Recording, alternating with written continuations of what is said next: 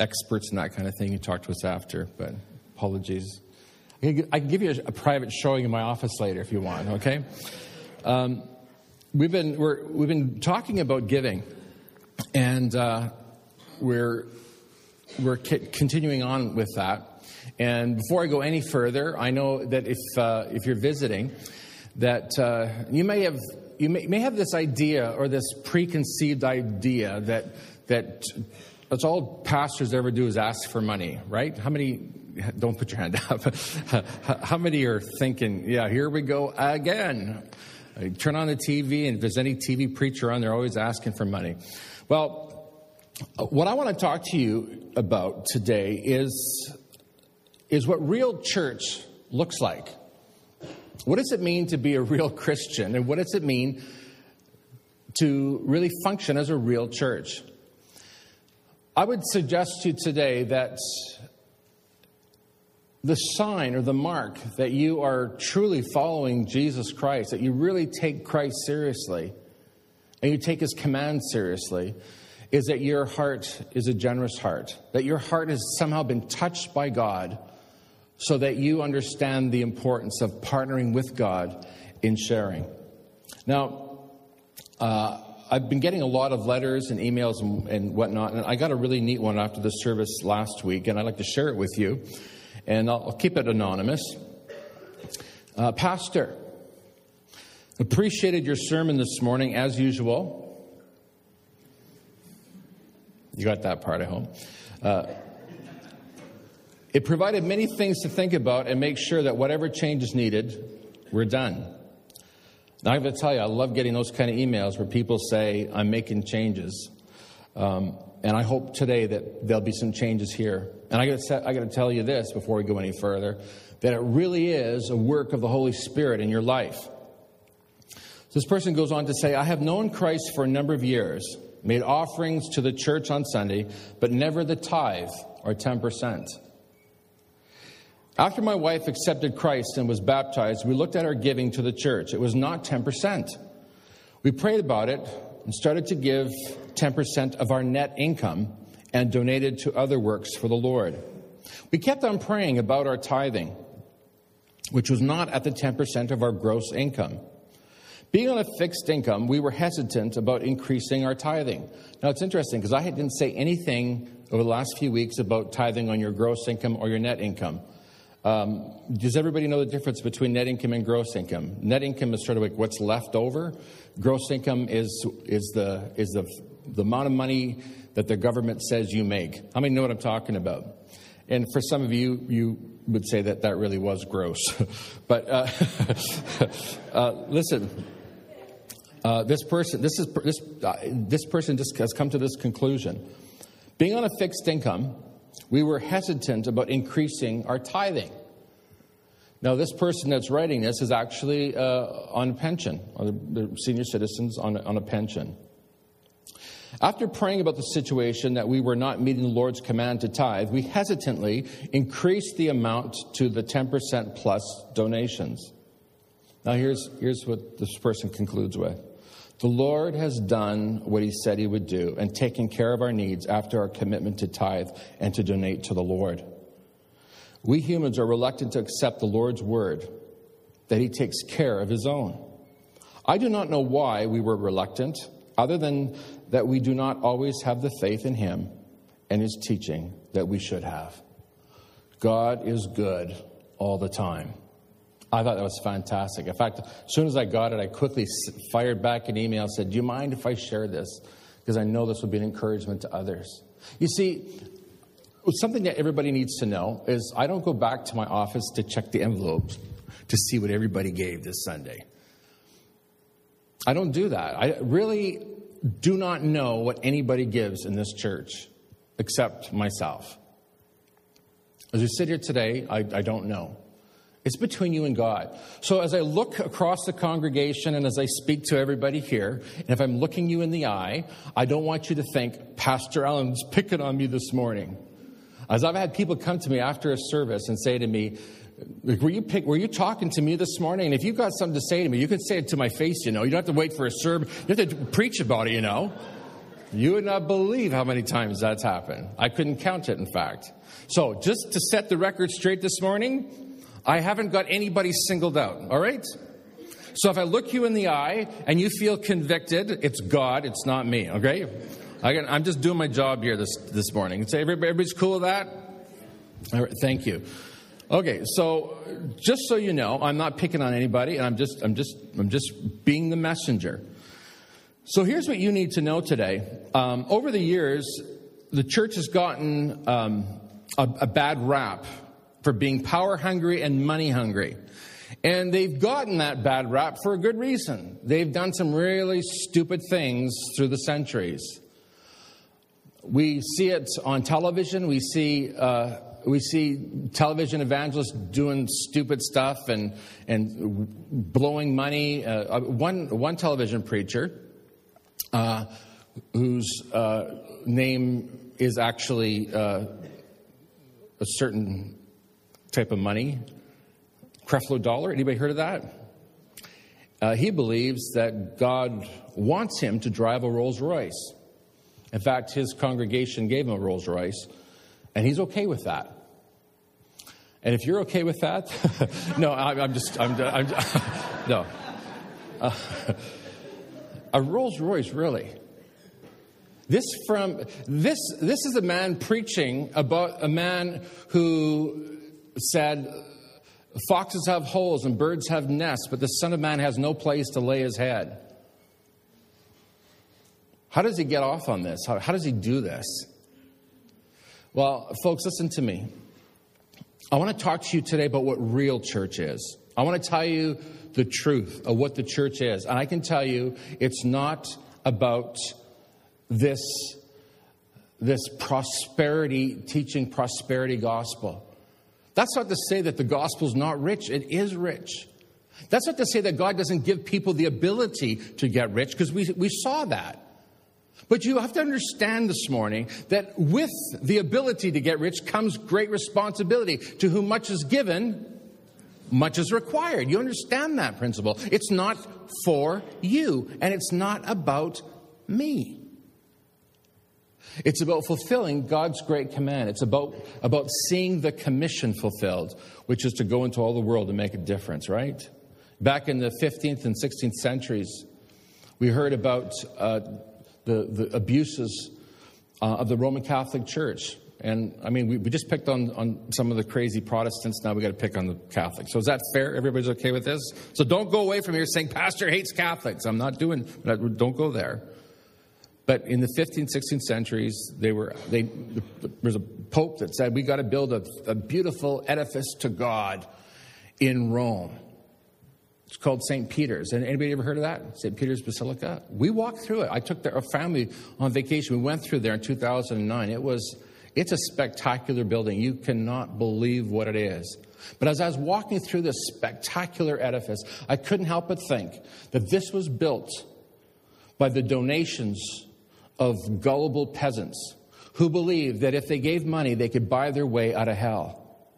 It was because of this practice that Martin Luther and Zwingli and others rose up and said, Enough is enough. We're not having any part of this phony baloney Christianity. And that was the beginning of what of the Protestant or the it comes from protesting. That was the beginning of the Protestant movement. They said, "We don't want any part of this fake church." They did not believe for one minute that you could buy your way out of hell. And so many people were doing that. They thought, man, if I give my money, I can, I can live like hell now and I can give money and get my way out of it. It's like the best of both worlds. And Martin Luther said, No way. There's been abuses.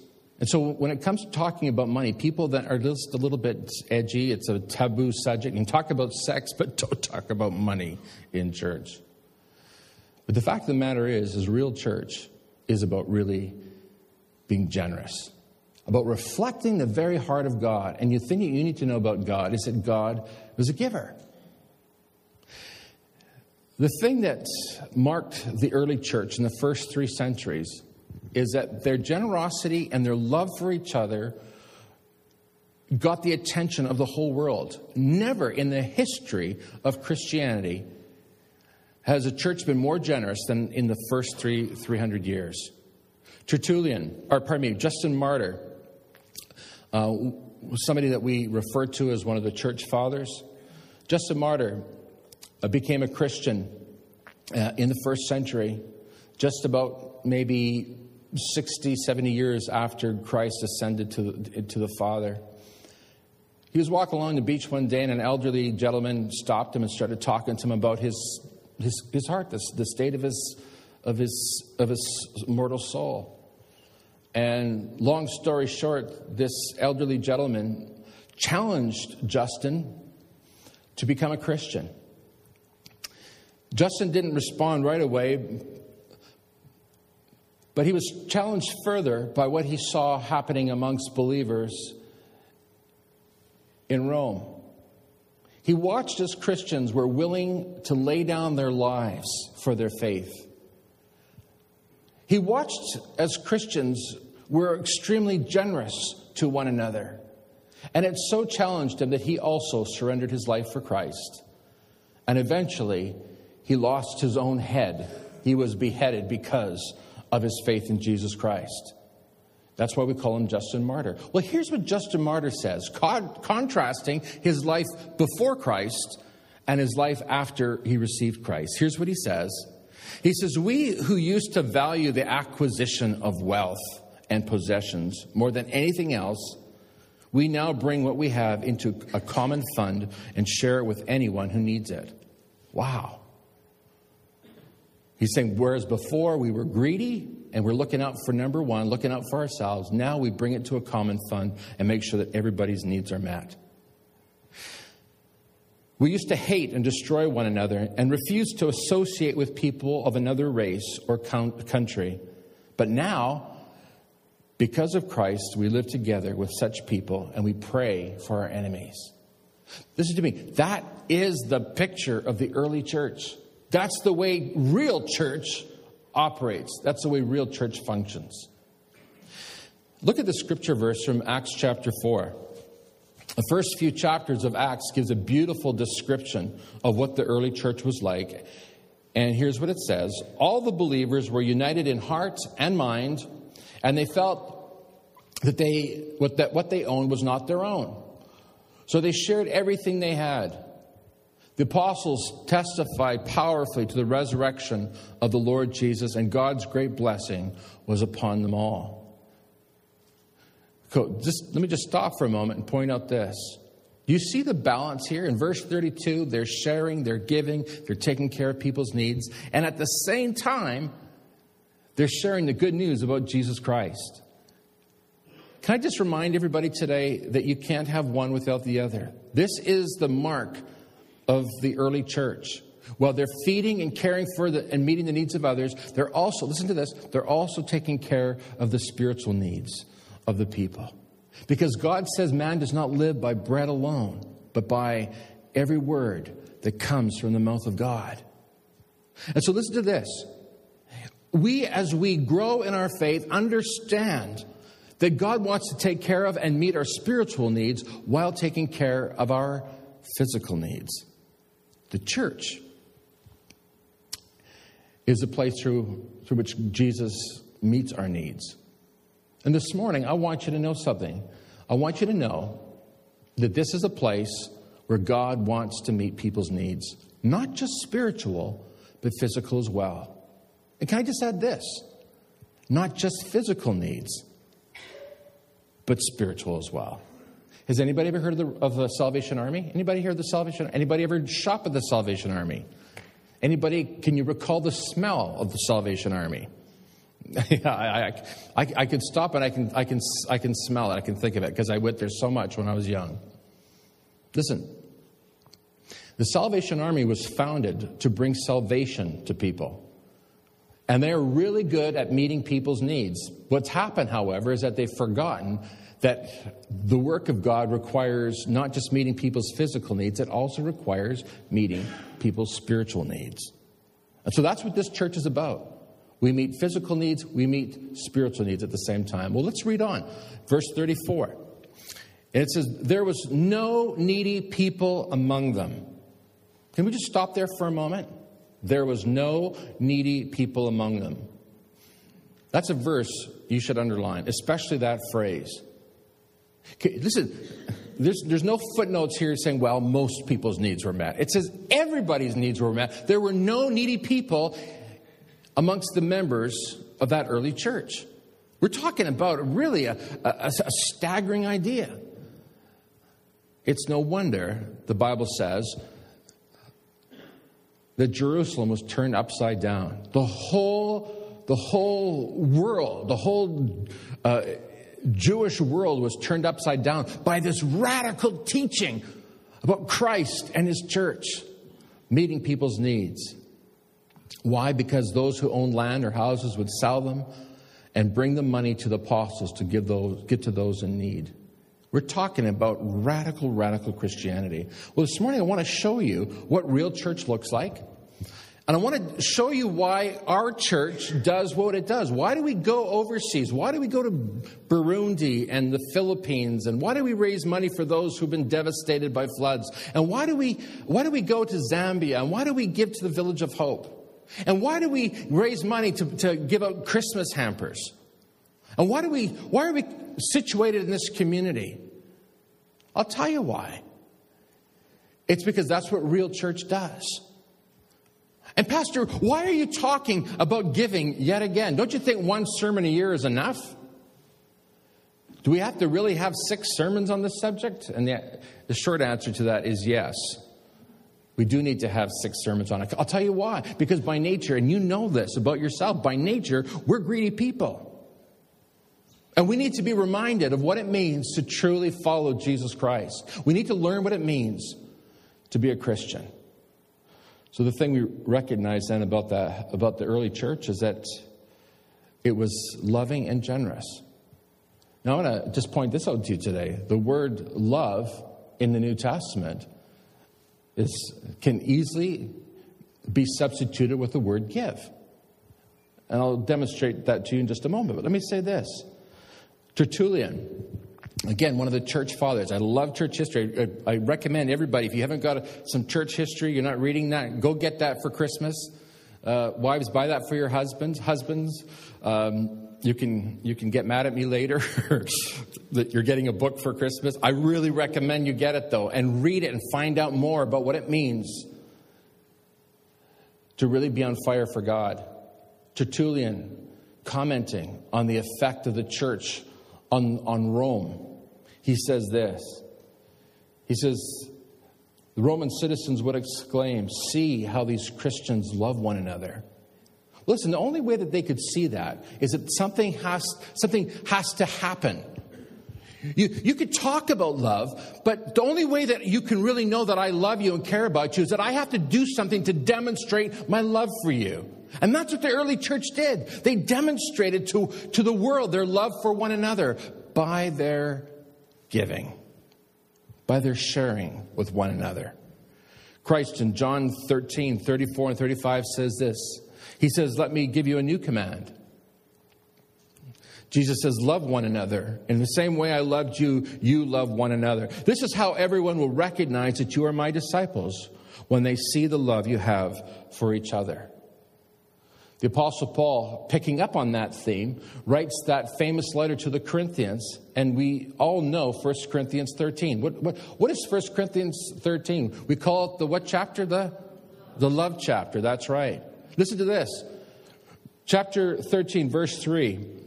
Paul says, If I gave everything I have to the poor and even sacrificed my body, I could boast about it. But if I didn't love others, I would have gained nothing. So, in other words, Paul's saying that, that the bottom line of everything we do as believers is got to be a love. But what kind of love? Well, I'm glad you asked that question. Because if you go to the Greek, you'll see that the word love is the word uh, agape. Has anybody heard the word agape? The, that word agape translated into, into the Septuagint, into the Latin, is the word charity. Has anybody heard the word charity? Listen, did you know that the word charity is synonymous with love? That's what charity is. So here's what I'm saying to you today. You cannot say that you are a loving person and not be giving because that is the very definition of what love is, according to the Apostle Paul. It means that, you're, that you give charitably, you give lovingly. Your love is expressed through your giving and through your sharing. The practice of charity means the voluntary giving of help to those in need who are not related to the giver. So the word love came to be known as giving. So don't talk to me about love because talk is cheap. Show me that you understand what love is by what you do. Do you know that if you uh, look at the majority of charities around the world, guess what you're going to find as a common denominator between all these charities? You know what you're going to find? You're going to find Christianity or the church. The church, understanding its call by God to, to bring love to this broken and hurting world, is always the first, the first group, the first people on the ground to bring help and relief to those in need. I've traveled around the world. I've had that privilege through for, for uh, mostly for missions and Christian reasons. And here's what I discovered: so many hospitals in the third world are started by church. So many feeding organizations are church based. So much relief work done around the world is church based. Has anybody heard of World Vision? What a lot of people don't know is that that is a Christian organization. And we see, we see the great work of the church around the world is based out of the church. Now, The early church was known for its giving. That's what real church was. There was a giving church. They shared, they did whatever they could to help others. And they took that as a command from Jesus Christ himself. Do you know, during the third century, there was a devastating flood that hit the ancient world. And people were literally uh, throwing their loved ones out on the street. They would kick them out of the house because they were sick and they were afraid of dying because of the illness. It'd be like me saying to Nick, Get out of the house, you're sick, and I don't want to get sick. Imagine if I did that. Sarah can stay, but Nick, you got to go. That's what they were doing. Family members were even throwing out their own family members. But look at this it was, it was the church, and only the church, only Christians that rose up and ministered to the needs of those who were sick, broken, and hurting. Risking death, they reached out and cared for those who were dying. Why? Because they understood that this world is not their home, that to live is Christ and to die is gain. The, the rule for the early believer was giving even if it meant giving one's own life. So you understand that what I'm talking today about today is not just about money. I'm talking about an attitude of giving, of laying down your life for others. That was the early church. They risked being infected for the sake of Christ. Don't you think that if the world saw us that way, that would create a, a, massive revival in our midst? You know what? Listen to me. I, I have been in the ministry now for 30 years, and I have heard that revival is coming. Revival is coming. We got to pray for revival. We prayed for revival. We pray for revival. But I'm going to tell you what will really bring revival. Start doing what Jesus Christ tells you to do and watch the Spirit of God do things that your prayers will never do. You say, Pastor Allen, are you against prayer? Absolutely not. A, of course I'm for prayer. But a prayer that does not go along with an obedience to Jesus Christ is just pure ritual and religion. It has nothing to do with Christianity. James tells us what pure religion is, and it's to take care of the orphan and the widow. You start taking care of the poor, the widow, the broken, the hurting, the dying, and watch the Spirit of God do things in your midst that you never would have imagined. This is real Christianity, people. So don't talk to me about how spiritual you are Show me. Start contributing and helping to meet the needs of the poor. And watch what God will do through your life. Tell me you're praying for your neighbors? Great. But do they know you're praying for them? The only way they'll know it, people, is by, by showing up at the doorstep and giving them cookies for Christmas or, or don't give them fruitcake, please. Nobody wants fruitcake.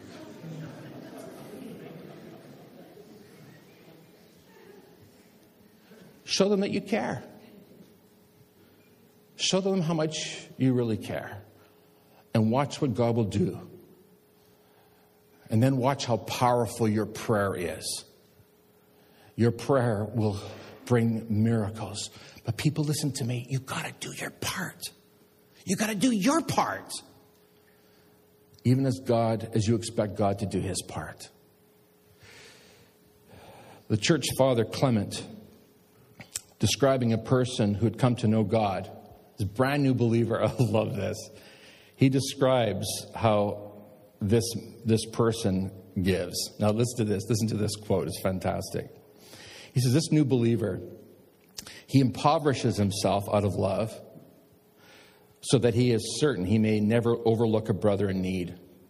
Let me just write that. Let me say that in simple English. This guy went without to make sure that he could give to others so that nobody was doing without. Imagine that. That's what we call sacrificial giving. And that wasn't because a pastor told him to or because a pastor was preaching a series on it. It was because he was responding to the Holy Spirit in his own heart. He impoverishes himself out of love so that he is certain he may never overlook a brother in need. Listen to this. Especially if he knows he can bear poverty better than his brother can. Isn't that great? So that'd be like me saying, uh, Who can I pick on this morning? Jeff. See, it's dangerous sitting there, Jeff. So it'd be like me saying, Let's see, could I, could I handle poverty better than Jeff? I don't think Jeff can handle it as well as me. So therefore, I'm going to go, I'm going to be impoverished. I'm going to do without, and I'm going to give what I have to, to Jeff because I can handle it better. Now, folks, listen to me. Is, is, if, if that isn't love, I don't know what love is. This is the essence of Christianity. It puts other people first. It, it considers other people. Now, am I judging Jeff? No, I'm not judging Jeff. What I'm trying to do is I'm trying to do everything in my power to outdo him in loving and sharing and caring for others. Listen to me, the only competition you should ever have with another human being is to outdo them in being good and doing good for them. Wow. He goes on to say this. Clement says this about this, about this new believer. Listen, this goes back 2,000 years ago, this was written. Listen, almost 2,000. He likewise, this guy likewise considers the pain of another as his own pain. And if he suffers any hardship because of having given out of his own poverty, he doesn't complain. Now, how many of us complain whenever, you know, we got to endure a little bit of hardship? We want everybody to know, look what I'm suffering.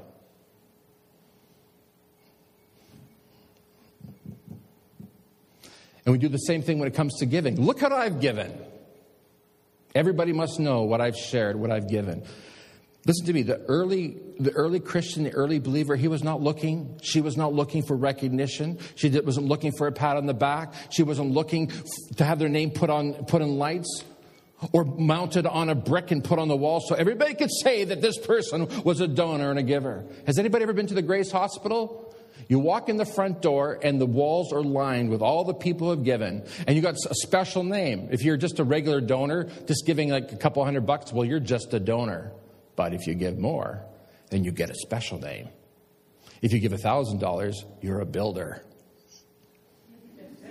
I'm a builder, you're just a donor. If you give 5,000, uh, now you are a super builder. I'm a super builder. You're just a builder. And you, you're just a donor. and on and on goes. And then there's a hierarchy of people who give. If you give millions, well, then you are a founder. Wow. And every now and again, you'll read on the list. As I love reading these lists, you read, uh, you'll come along and you'll see anonymous. I think, here's somebody. Here's somebody who gets it. Do you get it this morning? God has called you to partner with Him in bringing hope and health and healing and light to this dark and broken and hurting world. Some of us have heard the, the devastating news of those 20 children shot this past week. I know where I was when I heard the news, I'll never forget it. And my question is this is what has happened to our culture? What's happened to our society in a country that calls itself Christian? Folks, we've got, we've got really, really serious problems. And it's because we have forgotten our God. And we bought into this idea that God wants you to fulfill and satisfy your own dreams. God wants you to see your visions fulfilled. And what you forget is what God wants is for you to see his vision fulfilled. And that's to bring hope and healing and help to a broken and hurting world. This early church, they give sacrificially, they, be, they gave beyond anything you and I can imagine. And some of you are sitting here today and saying, well, who could live this way? Who could actually live like that? And you know what? That's a good question because the answer is nobody can. You can't live that way unless the Holy Spirit enables you. Does anybody remember reading about the rich ruler in the Bible? He comes to Jesus and he says, What must I do to be saved? And Jesus says, Make sure that you keep all the commands. And the rich ruler says, Well, I've done that. And Jesus says, Two thumbs up. Well, I'm paraphrasing a bit. Two thumbs up. Says, and the rich ruler says, Well, what else must I do? Because he knows it's not enough just to be legalistic, because there's got to be something else, Jesus. Come on, tell me the full story. What's the real thing I got to do? And Jesus says, Well, I'm glad you asked that question, because here's what I want you to do, rich young ruler. Take all your stuff and sell it, and all the money you get from that, give it to the poor, and then come follow me. And the rich ruler says, Hold on a minute here. You don't really expect me to do that. Jesus says, Yeah, that's exactly what I expect you to do. And the rich ruler turned around and walked away. And Jesus, I'm sure, with great sadness, watched the back of this man as he walked away. Jesus didn't run after him and try to strike a deal with him. Jesus didn't say, Well, look, at okay, not everything. Just 50% will do. 10%, okay, I'll take 10%. No, Jesus said everything. Why? Because his money was more important to him than Jesus was.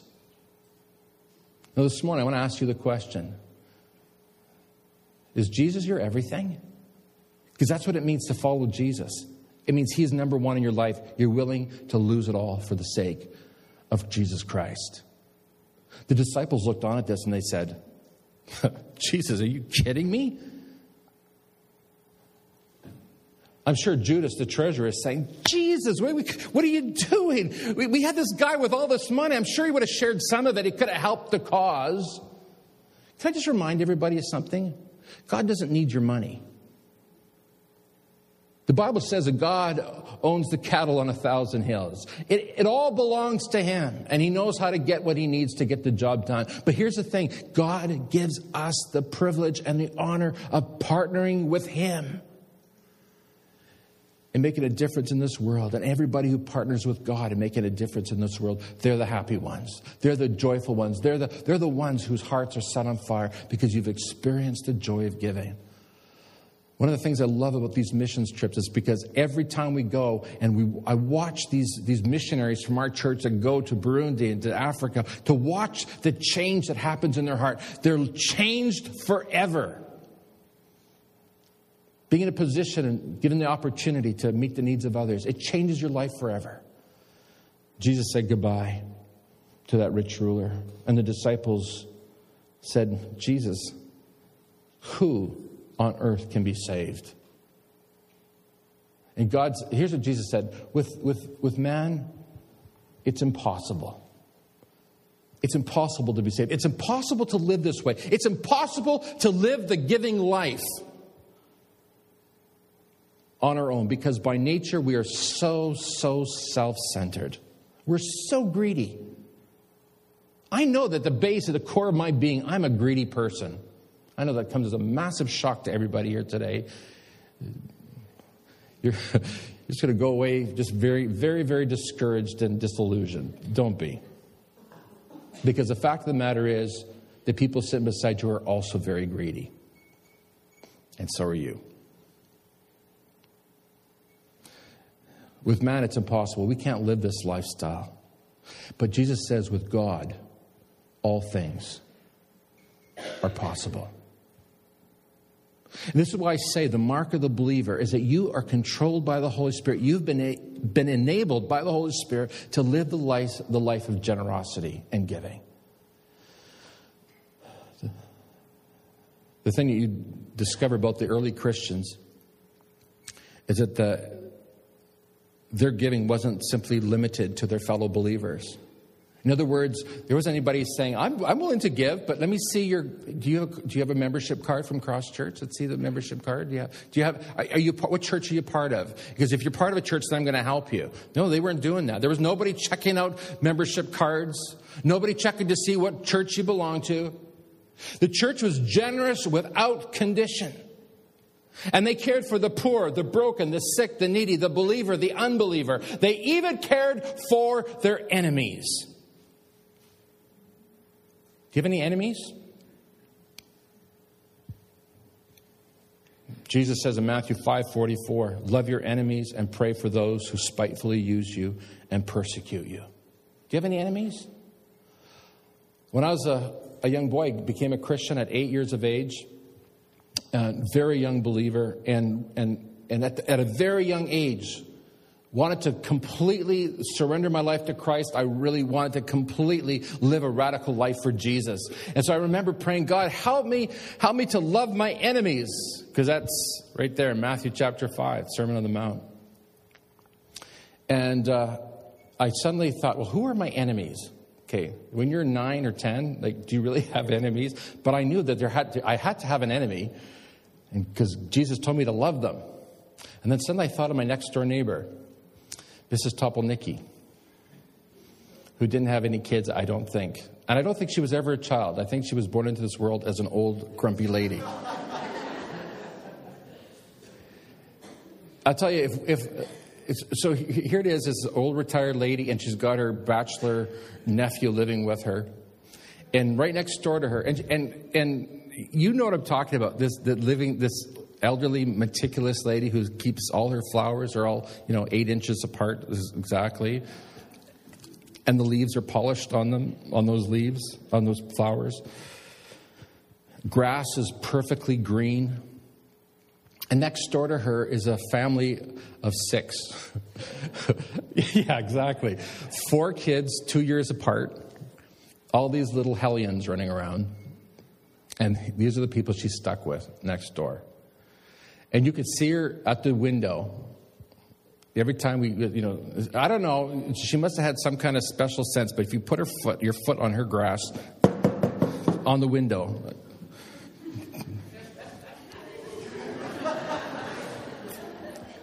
You know what I'm talking about? Anybody? You knew where the property line was. Because our grass would be cut sometimes. We had other things to do than cut grass. Her grass was perfectly manicured, perfectly green. Ours was kind of brownish. and I think like our grass was so long that sometimes it would like lie down onto her property, which I think really bugged her. So there's three inches of our grass lying on her grass. And you could see the property line because it would be like it'd be like perfectly manicured on one side and green, and on the other side it was kind of a little bit brown, and you know, you cut it when you can get around to it. And if you stepped on her grass, well, she was furious. One time, um, my friends and I were playing in between the houses, and uh, we can never grow grass between the houses. Always a lot of mud. And she had a great big picture window. I don't know why she's got a picture window facing our brick wall of our house, but she had a beautiful big brick window, or big uh, glass window. I'll get this story straight. Now, just think about this there's a water hose, there's mud, there's a great big glass window. And we don't have a playground or play structure. We've got mud.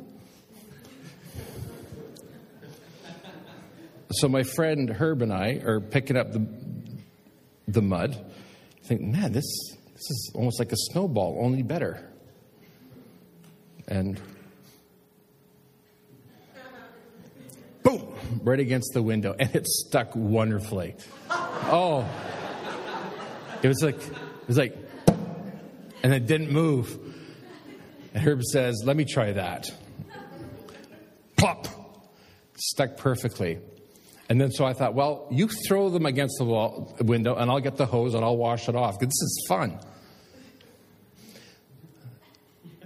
Mrs. Topolinicki comes to the comes to the window and she starts going like this. Okay, but now the, there's a reflection, so we can't really see her. I could see somebody in there doing that, and then all of a sudden she comes charging out and she sees Herb, my, my little buddy Herb, who was much shorter than me, poor Herb, and she just hauled off and smacked him across the face. Uh, we stopped then. but I felt really bad about that. And I quickly realized um, that she probably was my enemy. I never, it never occurred to me that I was her enemy, but I, I was, I was definitely, she was definitely my enemy. And so, you know what? I, I, had a paper route and I had a little bit of money, and I just felt God saying, go buy her a rose. I went to, the, to our florist uh, on Hespeler, bought a rose, and brought it to her, knocked on the door, and I handed it to her. I thought she was going to kill me, you know, but, you know, I felt God telling me to do that as a Christian. And Bible says, love your enemies. So I brought that rose to her. You know what she did? She, uh, she didn't punch me, but she started to cry. And big tears streaming down her cheeks. And she invited me into her kitchen, sat me down, and gave me some, some, uh, some kind of Ukrainian goodie. I don't know what it was. But then her, her bachelor, uh, her bachelor nephew came around and he was really moved by this very kind act of a child. Because my parents didn't tell me to do this. This was me being told by God to be nice to my enemies, to show real generosity and love. And so he got out the schnapps. Dad, you'll remember that. And uh, poured a little glass of schnapps for me. And I'm not telling you anything more about that.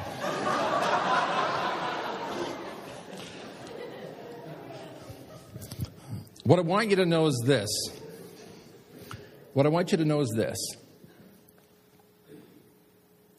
You and I are called to demonstrate the love of God. And the one who has been touched by the Spirit of God is the one who understands what it means to love and understands that true love is generous love. I had uh, I had an opportunity to buy um, a gift card this past week, and um, I thought, you know, this is good. It's a little fundraising thing. I help out a kid, and then oh, I got fifty bucks. Go buy that. Go use that to buy some some goodies from Sobeys. I was handed the card. I put it in my pocket, and all of a sudden, I felt God saying uh, to give it away. And God told me who, who to give it to. And I'd saying, Oh, really, God? yep, give it away. And so I said, Okay. And so I went over to the person and I put the card in their hand. And, you know, it was like, Well, thank you. And I said, Look, it, it's nothing to do with me. It was God's idea, it wasn't my idea. give God thanks. And recognize that it's God's provision. I'm just a channel of God's blessing. Do you know that when I got home from, from church, Tuesday night, 7 o'clock, got home from church, opened up my mailbox, opened up a Christmas card, a card I got from somebody I haven't talked to for over a year. And in it was a $50 bill. Isn't it interesting? I give away that $50 gift card, and no sooner do I get home, but it's back in my pocket. I got my 50 bucks back. I want you to know something. The Bible says that God will never be anybody's debtor. In Proverbs 20, uh, 19, verse 17, listen to this. It says, Mercy to the needy is a loan to God. When you're merciful to the needy, you're actually giving God a loan. And look, look at the Bible says, and God pays back these loans in full. So you're sitting there thinking, you know, I'd like to give, but I'm nervous about it. I'm not, I'm afraid to give because I'm in need myself. Listen to me. Take the step of faith and learn what it means to live the supernatural lifestyle where you depend on God and believe that God wants to meet your needs. I gave that 50 bucks away because God told me to do it. And I said, I don't take any credit for it. Give God the thanks. In fact, I told this person, make sure you tithe on it because God wants to teach you something. He wants to teach you that He wants to take care of your needs. So I, I want you to know today that you cannot outgive God, and not only that, but God won't owe you one penny. Gloria and I have tried to live our, our whole Christian life like that. And we have found God's rich provision, and we are in a position where we can share with you the miracles that we've had in our life. The, the, we, can, we can share with you how God has interacted in our life because we've been faithful in our generosity. The Proverbs go on to say this, and this is, this is, this is, this is a very serious scripture verse. How many know that God keeps his word all the time? God goes on to say this Proverbs 28 27. Whoever gives to the poor will lack nothing. But those who close their eyes to poverty will be cursed. Some of us right now are living under a curse. You've seen the need and you've withheld. It's been, it's been in, your power to help those in need, but you've, you've hang, hung on to it. The Bible makes it clear that whoever gives to the poor will lack nothing. So, can I say this to you today? Isn't it time to start being a real Christian as you belong to this real church? Isn't it, isn't it time to say, God, I'm really serious about following you. I really want to do what you call me to do. I want to begin to share and I want my life to count. Isn't it time you did that? You see, Pastor, this is a very, very uh, difficult time of the year to be asking me to give. Listen to me. I'm, God will take care of you. He's promised to. What you have to do is you've got to step up to the plate and trust Him you've got to take that step of faith. I want to share with you uh, another letter that I got, and, uh, and then we'll close. And it goes like this Pastor Allen, I just wanted to say thank you for this new sermon series on giving. This is something our family needed to hear this coming season. We were rem- reminded that it is not only about us, but about others. Lately, our household is, has been not filled with joy and laughter, but with stress, fights, and greed. We have fallen into the I need this or I want that of commercialism and have forgotten that it's not about me. Thanks for the reminder to us. My husband also forgot that the job he now has is the one that God provided for him. Things were not going the way he thought and was stressed and fighting with coworkers. He told me that he forgot about God. It's not about him, but it's about the one who got him the job. God gave it to him to use for his glory and honor. I too have dropped the ball as a mother in not being the mom that my kids need me to be. I haven't been reading my Bible as much as I have spent time on the computer or watching TV. I too forgot that the kids that I have are not mine, but God's. I've not been loving my kids as God would love me. Since the series on giving began two weeks ago, God has given me a new hope for my children. I have invested more time in hearing about their day and talking, taking the time to pray with them and actually listening to what they have to say. We both needed a reminder that it's not all about us. This house we have with mice in it, is God's house. And this person says, and the Meister his problem too. Ha ha, just kidding. God has been faithful to us in the past by providing a home for us money, a job that exceeded all our expectations, and much more. And we know He will continue to be faithful to us in the future. We have since gone shopping and have bought presents for others, thinking not of ourselves but of others. This, this is really cool. Our daughter's school's class is collecting food for a hamper for a family need. She wanted to bring in some food, but was not satisfied with the recommended several cans of food. She wanted to bring in two bags of food because we have enough food to eat. And since we have both taken seriously our role as givers, this past week was full of giving thanks to God and thinking of others. Our home is now joy filled, and we are happier because of it. Our lives are stress free because we're trusting God. Thank you for this wonderful sermon series and for being our pastor and friend. We love you and thank God for you in our lives and in our church. We have the best church. I'm not biased, I just speak the truth. And I say amen to that. We pray that you will have a great week filled with the joy that comes from thinking of others. God bless. Your life stress filled right now? It's not supposed to be. Not if you're a Christian. The Bible says a mark of the believer is that you've got love, joy, and peace. Maybe it's time to start living the way God told you to live and not the way you think you should live. Stop taking your life into your own hands and start doing what God says. Put your life into God's hands and believe that He wants to meet your needs. What I know is that everybody who puts their faith in God, they're the ones that always have a job. They're the ones that always get a job. They're the ones that always have their needs met. They're the ones that have their finances in order. They're the ones whose lives are going smoothly. But those who say, I'm not going to trust God, I'm going to do it on my own, they're the ones who are constantly in trouble. They're the ones whose marriage is constantly in trouble. Their business is in trouble. They're not making any money. They're falling behind. They're in trouble. Listen, people, I cannot stress this enough. And remember, I'm not checking anybody's giving, so I don't know what's going on in your life.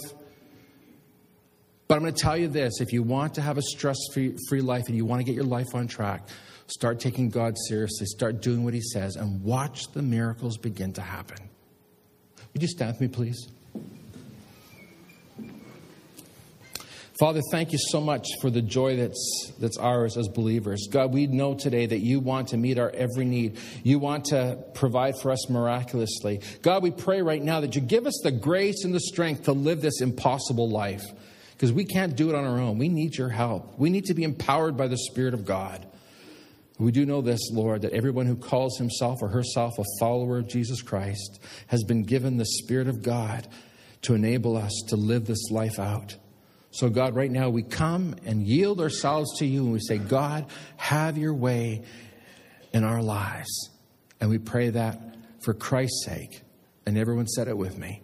Amen. Tell the person beside you, go be a giver.